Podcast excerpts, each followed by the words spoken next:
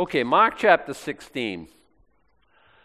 Let's pray. Father, as we look into your word, awesome word that it is, as we look into the resurrection of Jesus Christ from the dead, we pray that you would quicken our spirit, that you would illumine us, show us, Lord, what you would have us to know from this. I mean, certainly it's just a, it's a chapter of blessing upon blessing, but I think we have a part to play in this as well um, that Jesus has risen from the dead means something to us. That you would tell us, Lord, that you would show us. We ask it in Jesus' name. Amen. When the Sabbath was past, Mary Magdalene and Mary, the mother of James, and Salome had bought sweet spices that might come and anoint him. This is done. It's a, it's a it's a mitzvah. It's a, it's a, it's a, it's like, um, you know, in Catholic circles, and I'm not telling you that so you'll go out and do that. They believe that, like, if you put flowers on a grave, that's a that's a good thing. You get points, graces they call it. Okay. Um, this is a thing like like kind of that. Like, it's a good thing to do. It's like uh, you're supposed to do this. It's it's what the righteous people do. Um, bodies would decompose, there would be fearful smell, and uh, this is helping with that sweet spices. And so it's not the burial that he's already been through with Joseph of Arimathea, but it's kind of like that. It's an extension of that. They were kind of rushed. It was they were trying to get him in the tomb before the Sabbath because they can't work on the Sabbath. So this is after the Sabbath, right? Now it's let's let's continue on with business. And very early in the morning, the first day of the week, they came to the sepulchre at the rising of the sun. And they said among themselves, Who shall roll away the stone from the door of the sepulchre? That's their big concern. They didn't know that the stone had already been away. We chronicled that when we studied uh, Matthew chapter 28. Angel of the Lord came down. Remember, there's an earthquake. He grabbed the stone, flipped it aside, and then sat on it. I, I love that angel. Is this the same one that the girl, the, the ladies, the, the sisters here are going to run into? I don't know. Probably, I would guess, right? Um, that's already happened. It's a big stone. They saw it rolled into place. They're thinking, it would take uh, several men, you know, uh, with a lever and you know some some physics behind them and stuff. It's not one of these things. Just grab it and toss it aside. It's it's kind of in in a groove and it's circular and it's in a like I say, it's it's it's notched in there and it's and what, what they don't know is that there'd been a seal of Rome put on it and that there was a guard. But by the way, the guard's already absent. If they knew that they were going to run into a Roman guard, for the safety's sake, they wouldn't be anywhere around the tomb. Um, but some things have already happened. Uh, and you know what this speaks of? Just do what God wants you to do, and the way will be made plain. What are we going to do? What are we gonna, how are we going to? Oh my goodness, what are we going to? And God just, I got this. I got this. Just um, one of the really blessings. The second guy to speak was a truck driver.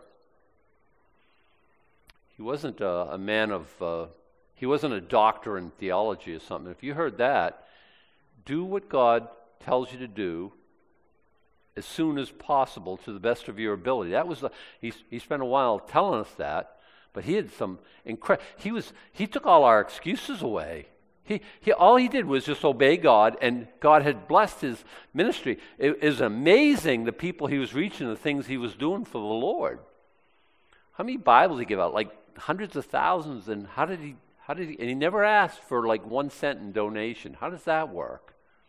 God works things out. Uh, and I, this is one of my takeaways. Like, because uh, I'm. Uh, can I just be honest with you for a second? No, I want you to lie to me, Adam. Uh, sometimes I like, oh, Lord, is that you? Is that you? And I try to find out a loophole to something I think will put me in a compromising or embarrassing situation. I want to share my faith, but I want it to go well. I want to, uh, you know, I want to, I want, you know, to tell people about Jesus and say, well, that's amazing. What, how do I sign up? What do I, uh, do, do I got to pray? What do I got? Like, it doesn't work that way very often, does it? And by the way, people hear the gospel an average of seven times before they respond. Was that true of you? And so the first, did, did, you, did anyone ever share the gospel that you ended up abusing? You don't. Oh, you don't have to confess. I'm not looking for a show. You know, raise your hand if you've ever. No, no, no. Have you persecuted someone who's shared, shared the gospel with you? We don't like persecution. We don't like being laughed at. So the tendency is to not say anything. And I try to find, Lord, Lord, is that you? No, it's Satan telling you to share your faith with this person. Uh, you know, I always, and, and so like, I, I, just, like I was saying, God took away all our excuses. Well, He took away my excuses. The thing that you think He's telling you, do it to the best of your ability as quick as possible. In the power of the Spirit, I would add. Is that is he asking us anything that's unworthy of a, of a, of a son or a daughter of his? Uh, oh, who's going to roll the stone away? I got this. Relax, God's saying. And when they looked, they saw the stone was rolled away, for it was very great. Could be as much as two to three thousand pounds. Okay, so we're not talking about some just muscle up, grab hold of it, and no. And entering into the sepulchre, they saw a young man sitting on the right side, clothed in a long white garment. and They were affrighted. Young man, angel? Uh, obviously, in my thinking, I don't know, would meet with much argument there. Adam, it says he's a young man. Well, they perceived that he was a young man. I mean, that's what he looked like. Uh, are there any female angels in Scripture? Not that we know about. Is that sexist of God? Look, you can take it up with him. I, I, I don't, I never see any in Scripture like, uh, you know, women angels, female angels. Uh, I'm okay with that. I, you know, God is God and whatever. Um, I will say this about that. Um, I forgot where I was going with that. Okay, young man sitting on the right side, clothed along like, oh, they were frighted. Uh, you see an angel, is that a frightening thing? I kind of think it is. Is it adrenaline kind of thing? I've never seen an angel in real life not, that I knew about. That I suspected. It's probably an angel. You know what I mean? Um, I think it would be a adrenaline kind of thing. What do you think? It was kind of a laissez-faire. Oh, another angel. It's uh, Tuesday. This is my fourth one this week. I don't know. If people are saying like that, I don't know, maybe. But they're af- afraid. They said, and he said unto them, Be not afraid, be not affrighted. Most common command in the Bible. Why? We're very fearful. We're very fearful. Very often. Don't be afraid. You seek Jesus of Nazareth, which was crucified. He is risen. He is not here. Behold the place where they lay him. Okay. The angel says this one, don't be afraid. Two, he tells them, You're seeking Jesus of Nazareth. Is that a, a kind of a strange title? You can say you're seeking Jesus, my creator, which would be true. Um, well, who other, what other Jesus would they be seeking? It's just, I don't know why. I, would love to tell you why I think that's there, but I don't have anything really intelligent to say. I just, it looked out to me like, wow. And they knew who they were seeking. He was crucified. They knew that. But here's what they didn't know He is risen. It's what they should have known. He told them several times. And I, in the homework for Wednesday night, I chronicle at least three times in the Gospel of Mark alone, where Jesus says, you know, this is what's going to happen, this is how it's going to play out, and I'm going to rise from the dead on the third day. But they're ready to anoint the body. I, I don't understand that, I'm afraid. And I, I think of the angel, like, okay, get down there, roll that stone away. Why, to let Jesus out? No, no. To show the world that he's already risen, to let the women in. Um, boss, I hate to, I mean, I'm your guy. You tell me what to do, I do it. I'm, I'm your holy angel. I'm going to, but Lord, there ain't going to be anyone there. Jesus told them. Does he quote scripture back to the God, Father God, and say, there ain't going to be nobody there? I mean, he, he, Jesus told him he was going to rise from the dead on the third day. So when the third day happens, nobody's going to show up. Um, you give me this task to do. tell the, you know, tell these, the, the ladies this. There ain't going to be no ladies there. Does that speak to your heart a little bit when God says a thing?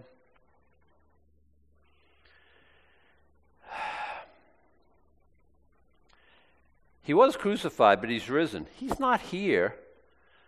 Check it out. Check the place where they laid him and see it's void of a corpse. Jesus is not here. Um, it's pretty matter of fact. Don't you think so? Look, look, look. Uh, the angel's like, he's not here. He's risen. That's the most glorious truth in the history of the planet ever. There's nothing, there's nothing even in second place. It's so great news. And he kind of, kind of matter of fact about it, don't you think? He's not here. He's risen. I think of him like Spock's, the Spock angel.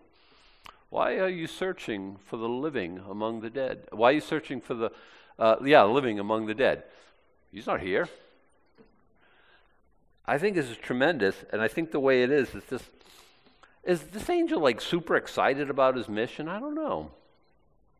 But he, t- he gives he gives the the message, and he goes on, verse 7 But go your way, tell his disciples and Peter that he goeth before you into Galilee. There you shall see him, as he said unto you. You remember when he prearranged all this stuff? Now, did you notice go tell his disciples and Peter? So Mary Magdalene, we'll find out, goes and tells the disciples. Does she say, Oh, yeah, and you too, Peter? What do you mean? And me too. Yeah, that's what the angel said. Go tell the disciples and Peter. And Peter's thinking, oh my goodness, my name's Mud. Because last time we ran into Peter, he'd denied him at oath. May I be damned if I know who this, this Jesus is. What, so what's going on there? We know from other scriptures that Jesus met him He said, Do you remember I prayed for you? And I said, When you're restored, you know, I, I knew you'd be, you, you'd, you'd deny me, but I also knew you'd be restored. I think it makes Peter an amazing person. I think humility is a good thing. I think that, yeah, you can count on me, God. I think that's a, not a good thing. In my own life, I've noticed that. hubris and self promotion and self gloss and I'm, I'm, your guy, Lord. Uh, uh, this is the restoration of Peter. We can put a lot. It's a good study if you put all the scriptures together that go along with this. Anyway, go to Galilee. You're going to see him there, as he said unto you. They went out quickly and fled from the sepulchre, for they trembled and were amazed. Neither said they any, anything to any man, for they were afraid. Didn't you tell him not to be afraid? the adrenaline hadn't run off, uh, hadn't worked out. I, I don't know. I don't know. Um, I want to be fearless for Jesus Christ. It takes a lot to get me afraid, but I, would, I wouldn't say I'm fearless, but I'd like to be. I mean, you think it all the way through, right? What's the worst thing could happen? You could get killed. Well, that's kind of the best thing could happen, isn't it? That's all they got. They can kill you. I don't want to be killed. I don't want to die painfully. I don't like pain, but I mean, on the other side of that, I haven't been afraid of death since I don't know when, since I first got saved. Isn't that how it's supposed to be? Um, I can't remember the last time I was afraid of dying. It's not on the it's not on the it's not on the radar. Other things that make me fearful, yeah, there are some things, um, and they kind of act like a bellwether to me. If I live in fear that it's like the Lord's not real to me or not real enough, or I'm looking at circumstances rather than looking to the Lord. You know, it's like when Peter was walking on the water. There's a storm. When he's walking, does he go up on the wave, and when the wave comes down, is he is he kind of going like this, or he's just walking on a? But here he's walking on the wa- water, and then he notices the storm. His focus isn't on Jesus anymore, and he starts to sink. And now he calls out. I think you know that fear. It tells us who who our eyes are on. It it, it seems to me. I don't know, but it, that's the way it is in my own life. Or, or maybe they're just like, hey, uh, you know, we don't see angels every day. We don't hear that Jesus is raised from the, uh, the, you know, from the grave every day. So you know, maybe it's we'll give them we'll give them a hall pass, okay? We'll we'll let it slide this time, okay? But I just want us to focus on fear is not this is not given by God. I saw the whole world. Listen, we had a pandemic of fear. That was the whole thing as far how fearful can we make them? How fearful can we keep them? How and I don't know if they planned let's get them all worked up and afraid all the time.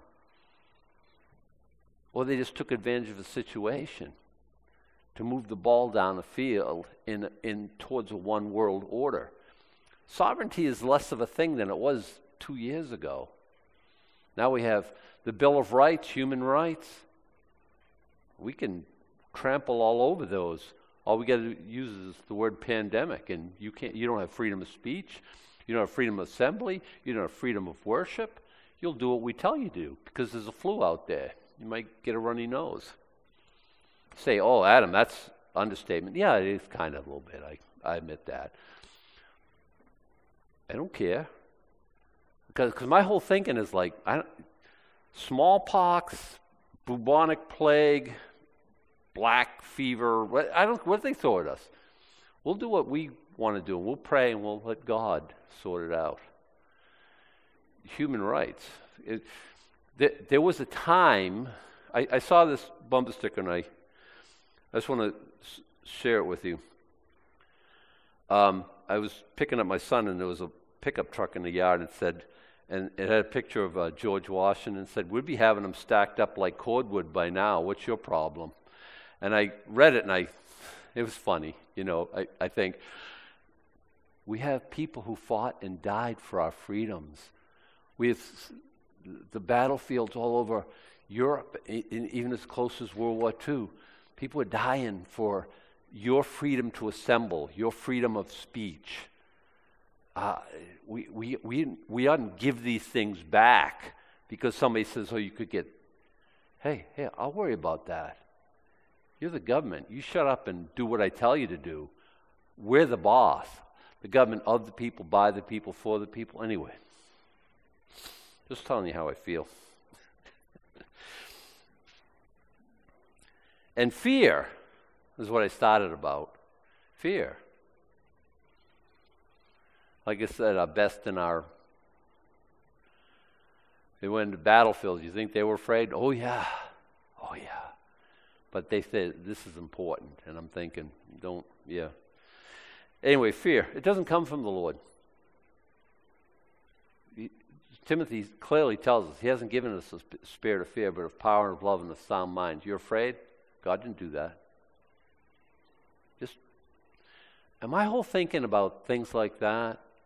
If God wants to put sickness on me and take me, He's the boss. I think sometime, if I live long enough, probably that might happen. Nobody dies of good health. Satan wants to put sickness on me? No, no, no. Let me put that another way. No.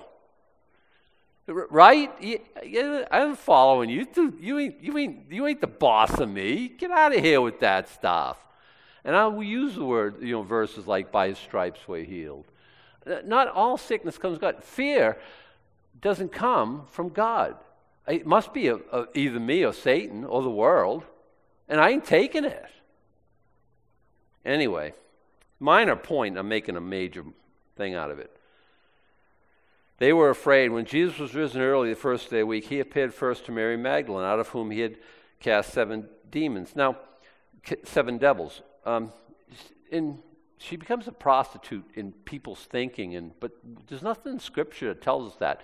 And scripture tells us that she had seven demons so whatever's going on it's not good stuff. And jesus delivers her from that and amen. And he's a wonderful god.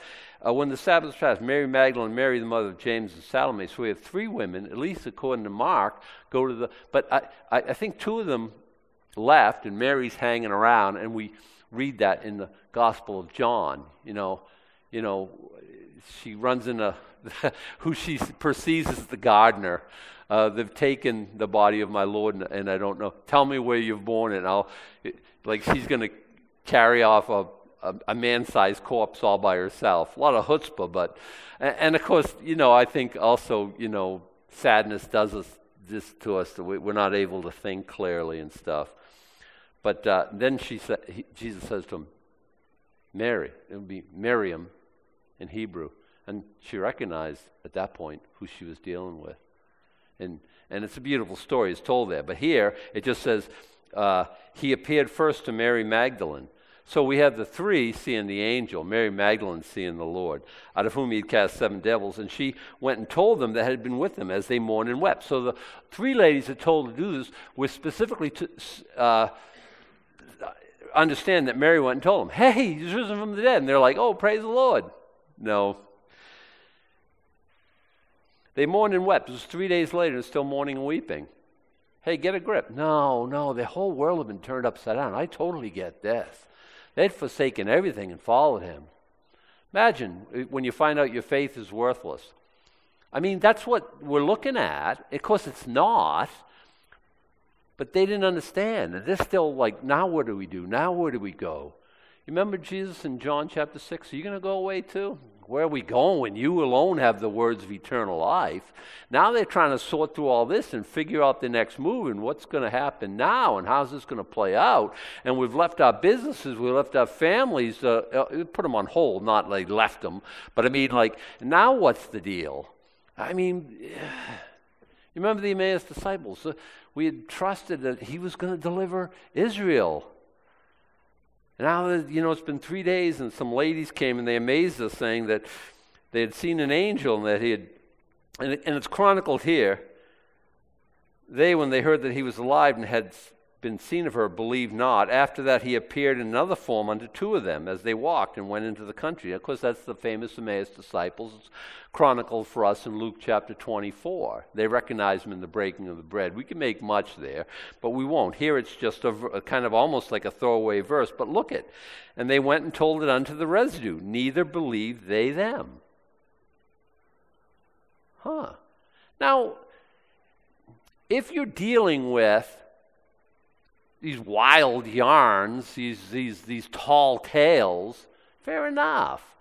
But Jesus had prophesied, at least I say three times in the Gospel of Mark, that this would happen.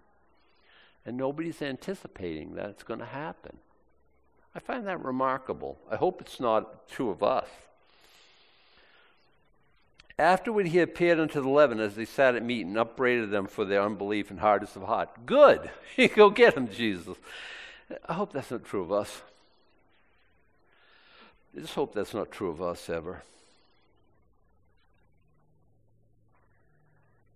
He upbraids them because they believe not them which had seen him after he was risen. In the heart of the Savior, there's no greater joy exhibited in the pages of Scripture as when we exercise faith the Roman centurion. I haven't seen faith like this in all Israel. This guy's a pagan, and he's got more faith than the high priests and the Pharisees and the Sadducees and all the lawyers, and he's, he's got it going on. And he loves faith. And when is he grieved? We exhibit no, I don't trust him. I don't, I don't believe we can trust him. He's not trustworthy. His word doesn't resonate. It doesn't mean, it doesn't carry any weight. He's not, he's not a God of his word. Oh my goodness, I hope that's not us. I hope that's not us. Um, where does faith come from? Faith comes by hearing, hearing by the word of God. First day we were down at the conference, uh, was a story of in our daily reading of David and Goliath. I love that story. I remember uh, being down at a conference a couple, three, three or four years ago, and it was the same day of, of the calendar year. I mean, same 173rd, whatever it was, day 140. I don't know. And it was the same day, David and Goliath. I remember, I flashed back to that. Listen, you can't read David and Goliath. That doesn't give you faith in God. yeah, what's going to? I mean, uh, you know what uh, uh, the story of David tells us? Hey, God's for real. uh, I think God's in heaven, like, hey, I got one. I mean, the, the armies of Israel are there. Saul's there, anointed by Samuel. Jonathan's there. And Jonathan, he's a tough hombre. They're all there in battle array. Oh, that guy's big. He's scary. David's like, uncircumcised Philistine. What was David saying? Why is he talking about uncircumcised? He doesn't have a covenant. We have a covenant. God's a God of covenant. God's a God of His Word. We can step out in faith and God will meet us there. Did, David never read the, the chapter. If you can read a story like that, does it increase your faith? Because it does mine. I think that's the reason for, you know, scripture like that being there. Faith comes by hearing, hearing by the word of God. So he gives them the business. We have no right being people of little faith. Not after, listen, you saved last week or the week before. I'll give you a hall pass. You don't know God yet. You don't really understand. But if you've been saved like long as I've been saved, has He ever showed up, not shown up? Has He ever left you struggling on your own? Has He ever said, You'll figure it out? Ever? And doesn't His past faithfulness, faithfulness demand our, uh, our faith? He's got a track record at this point in our lives. Okay, and he said unto them, Go ye into all the world and preach the gospel to every creature. Well, they have a hardness of heart. Some of them believe not. And he says, Go into all the world and preach the gospel to every creature. His, his commission doesn't depend on our. He's always going to use imperfect people. Uh, what he showed me this week, like uh, that, that I'm not, I'm not where I'm supposed to be, and it's not all right but it's all right in the sense that like, I don't have to wait till I become perfect for He's going to work the gospel out in me. Isn't that great? Because some of you saying, yeah, Adam, I know you. I've known you a long time. Yeah, you got a lot of work. God's got a lot of work. You're like, yeah, yeah.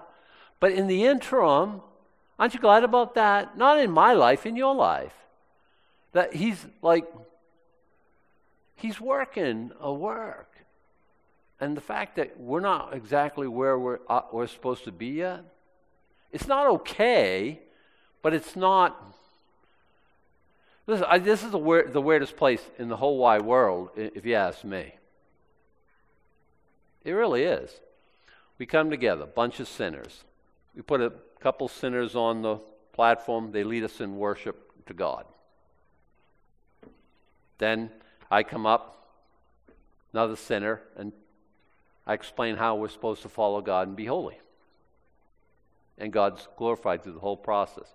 In the interim, we have some sinners come up and collect the offering. And if you have anyone pray for you, you need prayer, the person who prays for you, that would be a sinner. It's a weird place, isn't it? I mean, it really, really is. And that's the way God wants. He's going to work through imperfect people all the time to bring about His perfect will. I praise His holy name. I think it's wonderful. It's a great program.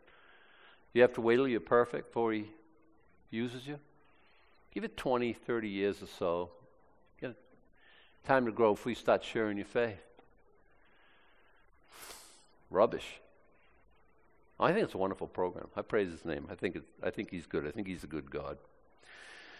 Go ye into all the world and preach the gospel every creature. Every creature, I remember like uh, the cat, I think it was Mr. Sulu, scratched uh, my oldest son Adam, and he was telling the cat if he believed in Jesus, he wouldn't act like that anymore. You remember that, Mike? You, you, it was your brother. You don't remember that? He, it happened, and I, I was, and Sue said, trying to tell him, you don't have to share the gospel with the cat. And but I was thinking he's just being biblical. Uh, it doesn't mean every creature, like every animal, every you know find a squirrel and listen. You, after you tell all the people, if you tell every then you can start with cats, okay? Uh, but anyway, uh, go into the world, preach the gospel, every creature. What's the result of that preaching? Well, it's in verse 16. He that believeth and is baptized shall be saved. He that believeth not shall be damned. It's pretty straightforward. Uh, scripture never changes its I, I know, I know, I know. America, well, if you're a good person, well, I'm the best person I can be. And I, and I think God's going to say, well, you were the best you that you know how to be. Come on in and. What are you talking about? What verse are you working out of? What, what, what are you. That's. You, you, see, you see what I'm saying? But it's ridiculous on the face of it. Uh, but if you believe the gospel and are baptized, you shall be saved. Now, isn't the isn't the baptism there like a? Isn't that a extra thing? Isn't that like you have to be baptized to get saved? No, I don't think so. Uh, you remember when uh, Paul's writing to the Corinthians, he, he says uh, um, he, he thanks God that he didn't baptize nobody except Crispus, Gaius, and the house of Stephanas, or something. I can't remember, but uh, now, would the greatest evangelist of all time say that he was glad that he didn't baptize anyone if it was necessary for salvation? This is their altar call. This is their, okay, I'm decided to follow Jesus. Well, it still is. People ask me uh, from time to time, is baptism necessary? It's not optional. Is it necessary for salvation? No. You, last week we talked about the thief on the cross. Was he baptized? No. No. But it's not optional in the sense of like, I don't think I want to get baptized. It's not optional. But it's, it, it just shows, um, Romans 10, 9 and 10. I, I want to give it to you here, okay? This is, this is Romans 10, 9 and 10.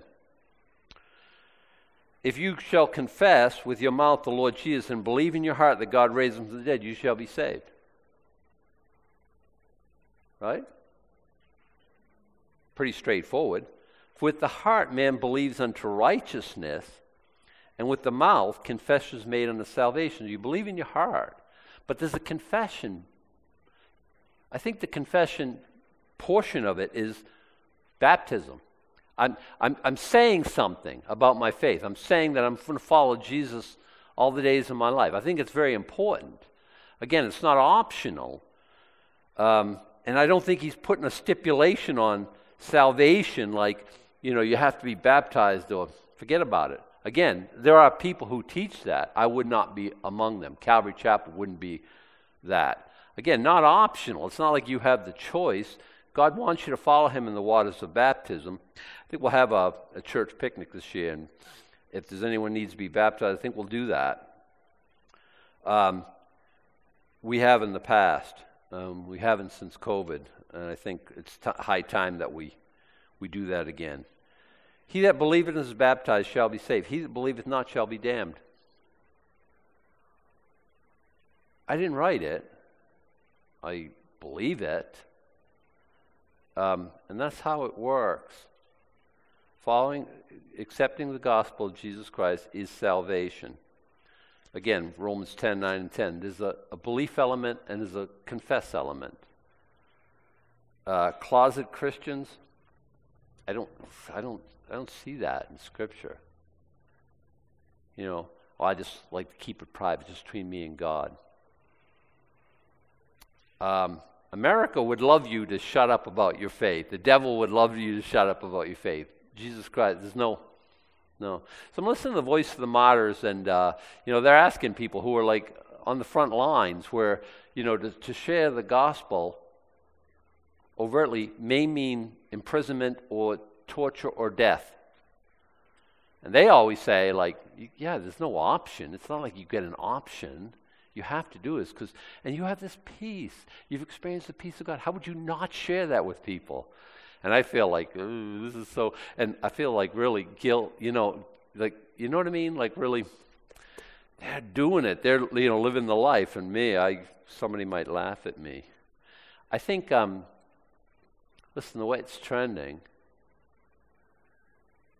it used to be that we were benign, ah, people, that's their entertainment, whatever.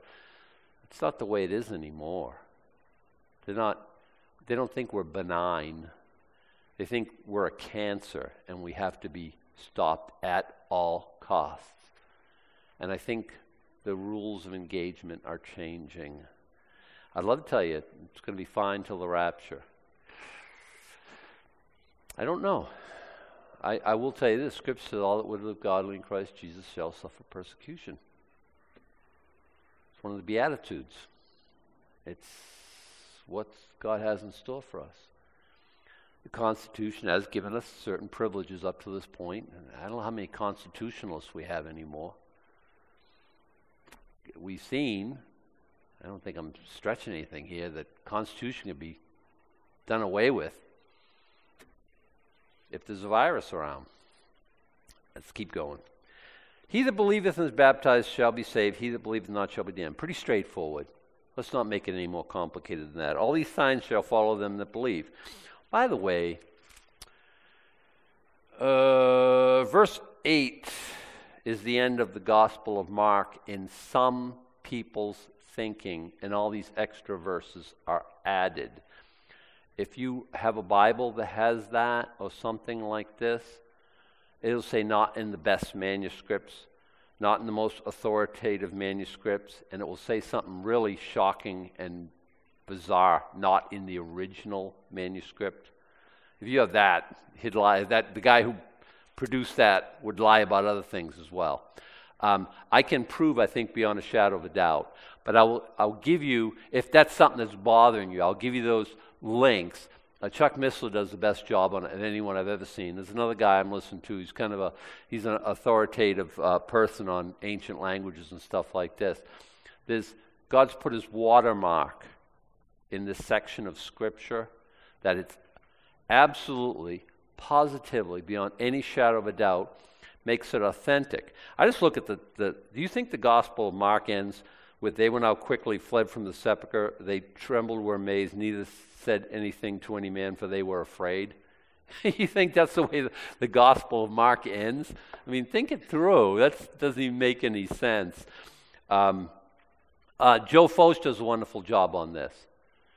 Just go to, um, you know, CC Philly, download Mark 16. There's like three parts of it. I'm doing in one. He does in three parts. And the second one, he goes through all the uh, manuscript evidence and everything else. It, it's a lot to listen to. And when you're done, he, when he's done, you're happy that he's done. It's not like I say, uh, super fun to listen to, but uh, some people have those really weird ideas, and I think that's that's silly. And by the way, one of the reasons I think uh, some people don't like it is because of this verse uh, 17 and 18. They think it's a little too charismatic. He that believeth and is baptized shall be saved. He that believeth not shall be damned. These signs shall follow them that believe. In my name shall they cast out devils. By the way, that already happened. He sent them out, the 70 out, and one of the things it is cast out demons. They shall speak with new tongues. Oh, we can't have that. Say the cessationists. Um, so, you know, when, when uh, 1 Corinthians chapter 14 talks about tongues, they can say, well, that's the Corinthian church. They're zany anyway. They're suing each other. They're getting drunk at the communion table. They're doing all this. And that's their out that gives them a reason to not believe in the gift of tongues. What about Acts chapter 2? I mean, even if you dismiss. And by the way, you, know, you notice that uh, uh, 1 Corinthians 14 is situated between 1 Corinthians 13 and 1 Corinthians 15? two of everyone's favorite chapters in the Bible. 1 Corinthians 13, you've heard it. If you've ever been to a wedding, you've heard it. Because, I mean, uh, and the great love chapter. We, we love that. That's a wonderful, wonderful. We ain't given up on that. And 1 Corinthians 15, most everything we know about the resurrection is given to us 1 Corinthians 15. And in between, they have 1 Corinthians 14, and it talks about the gifts and specifically tongues, how it's supposed to operate in the body. But we don't like that because we're not charismatic and we got to get rid of those verses. I, I don't. I'm not of them who think that everyone has to have the gift of tongues. You know that. But I'm not one of those who believe that that was a gift for another era or another time or anything like that. None of the Calvary chapels are. Okay? We believe in the, the gifts were for a time, are for a time, and will be until that which is perfect has come. Now, some people say, well, that means Scripture. No, it doesn't. No, it doesn't. Uh, for a lot of reasons. One, the Corinthians would never understand that the completion of Scripture ended spiritual gifts. The, pers- the people who you're delivering the message to have to understand it. And like, like, okay, uh, um, in John chapter 3, except a man be born again, he shall not see the kingdom of God. So I told that to my mom, who's Catholic.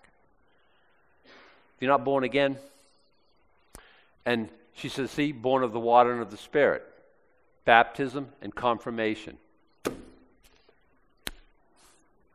Nicodemus would never think in terms of Catholic baptism when Jesus said you had to be born again, you are born of the water and of the Spirit. He would never think in terms of Catholic baptism, and certainly not Catholic confirmation. And Jesus was talking to Nicodemus, a first century person. And there was no concept of Catholicism and baptisms and confirmation it has to mean something to the person who's receiving the message. They in a Corinthian, in all of Corinth, to say, and when he said, That which is perfect has come, that which is in part shall be done away with, and he was speaking of tongues. There was one Corinthian, one Corinthian person said, Oh, when scripture is completed, then we won't speak in tongues anymore. I guarantee you, not even one. And that's their proof text. And it's the only text they have, by the way. I've never heard anyone say anything, except they attack the gift and say, Oh, it's gibberish, it's this, it's that, it's whatever. Okay? Sometimes they attack the actual manifestation of the gift. But all this stuff happens in the New Testament. This is all in the book of Acts. Did they cast out devils? I can show you several scriptures. Did they speak in new tongues? Acts chapter 2. Uh, they shall take up serpents, and if they drink any deadly thing, it shall not hurt them. Did that happen in Acts? Well, the taking up of deadly serpent, you know, Paul at Malta, uh, a viper bit him. And he said, Oh, poor and he put it back down, pet it, and says, Oh, you're part of creation. We already stuck that nasty thing and shook it off into the fire. By the way, let there be a word of anyone. You're going to do the work of God, you're going to get snake bit. I mean it. Actual asp, or actual serpent, well, no, I mean snake bit in the sense of Satan's not ambivalent about your work the, for the Lord. Satan's not ambivalent about your, your faith.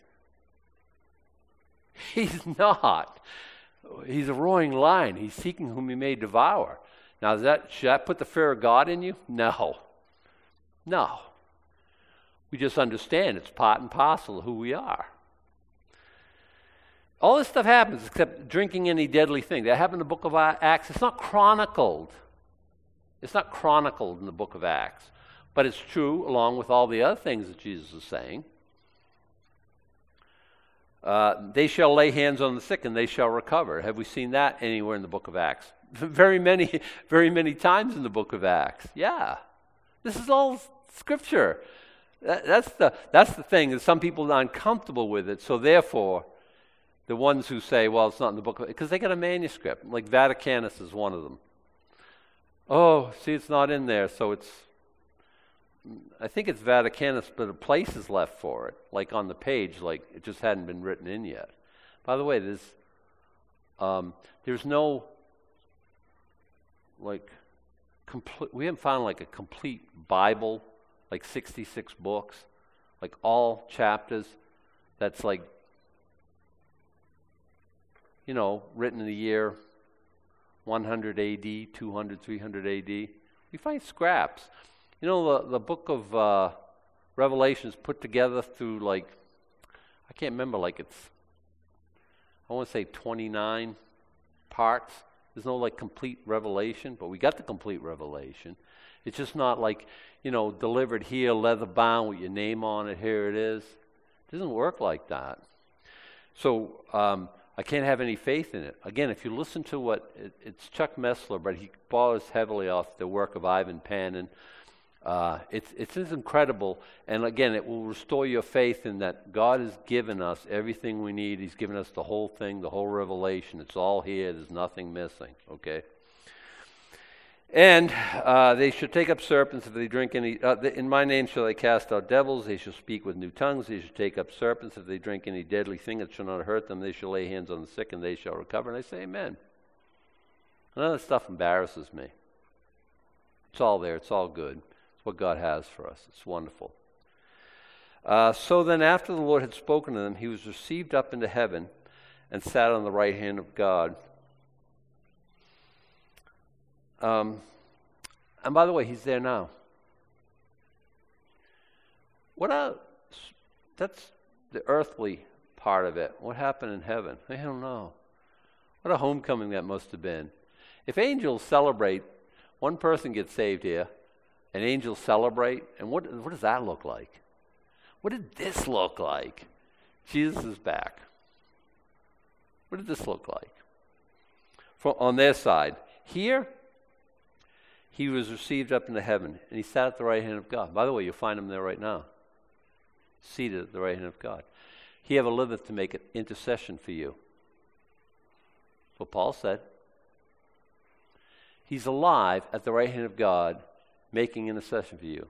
Well, my name comes up, you know, there's 8 billion people on the earth, and my name comes up every 70 or 80 years. No, he can pray for you and everybody else by name all at the same time. He's living to make intercession for you personally, individually, like he died for you personally, individually. What does that look like? We're stubborn, we're arrogant, we're a work in progress, we're broken, and God is praying at the right hand of God. Adam's, genes, and chromosomes are at the right hand of God. There was a fall. I don't know if you know about that. And then God and man were separated with this huge chasm that could never be, you can never cross over the chasm with good works or religion or anything like that. Jesus Christ made a way at the cross. And then he, he became a man. And I want you to understand something. He never became unman again. You know what I mean? He resurrected, so he's a resurrected man.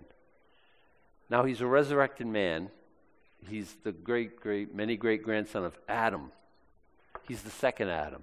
And he's taken, again, Adam's genes and chromosomes and not, at the right hand of God. Isn't that, it's amazing to me. In the center of the universe is God, Father God. And slightly to his right hand, slightly to the center, is a man. The God man, to be sure. What's he doing there? Praying for me, praying for you. Incredible. He sat at the right hand of God, and they went forth and preached everywhere, wouldn't you? You? It's a commandment. It's what God told us to do. They went, every, they went and preached everywhere. The Lord working with them, confirming with the word confirming the word with signs following. Amen. The signs following are that's God's work. Uh, preaching everywhere. That's our work. Um, Jesus rose from the dead. He dealt with our sin, our depravity, our wickedness. He gave us a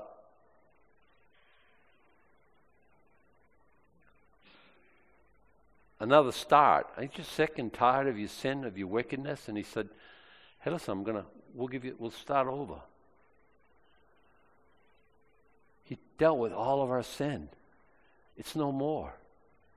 And he's given us a, not only a, a new a fresh start, but if any man be in Christ, he's a new creation. Old things, well, I passed away. All things have become new.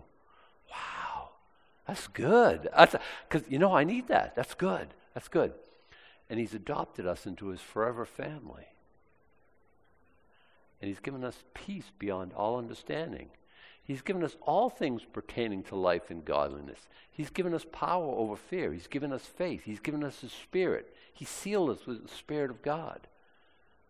I ain't telling anybody. I'm keeping this all to myself. And He says, hey, I've been good to you. Share the wealth. It's what He wants us to do. I don't want to guilt you into it. It's not about that. It's about you know, think it all the way through. It's easy to not say anything because we've said things in the past and it hasn't got the response we were hoping for. Um, during the conference, someone came up with a statistic. It was like 82% or something of people who you ask to go to church will go to church with you. Not in New England. I don't know. I don't know. Uh, maybe, maybe not. What if it was one in ten? What if it was one in ten of the people who you asked? Let's say uh, one in ten of the people came to church got saved. All you have to do is go through, ask 100 people and you get one saved. Man, I'd go through 100 people pretty quick, wouldn't you? And I was thinking, like, um, but they don't have to, you don't have to ask them at church. You just share the gospel with them wherever they are. You have to be weird about it? No, no, no. I don't think it has to be weird. I think it has to be just real, genuine, from the heart. That's what I do. I just tell people what God's done in my life. That, that's the whole thing. All right, new, uh, new book next week. I'm not telling anybody. You have to come here and figure it out. Okay, if the um, worship team will come and send us out here in song, let's stand. Father, I, I, hope I hope I have you, certainly you've, you've, put these things before us and you've witnessed these things go uh, playing out. But I, I, I, certainly hope I haven't tried to guilt anybody because I'm not a guilt guy. But Lord, I, I want us to just see the urgency we're the only ones who can tell people about the great things God has done in our lives. We're the only ones who know. Um, and Father, I just pray that you would light a fire under us. And Lord, uh, my brother at uh, Paul, uh, you know, from the East Coast Pastors Conference, he took all our excuses away. All he does is obey you, and you do incredible things. Lord, we would see that in our own lives. We would see obedience immediate obedience, and then you do great things. You've promised the Lord working with them, confirming the word with signs following. We would see signs in our life. We would see your fingerprints, as it were, working with us. So, Lord, bless to that end. And I'm very excited in the days ahead to see what you're going to be doing uh, among us. So, Lord, do that work. Don't let Satan rob our joy, give us fear, or anything like that, Lord. He's Again, you're not the author of fear, but of power and of love and a sound mind. Aren't we thankful for that? Lord, I just praise you and thank you. Take these things, Lord, make them real to us. We ask it in Jesus' name. Amen.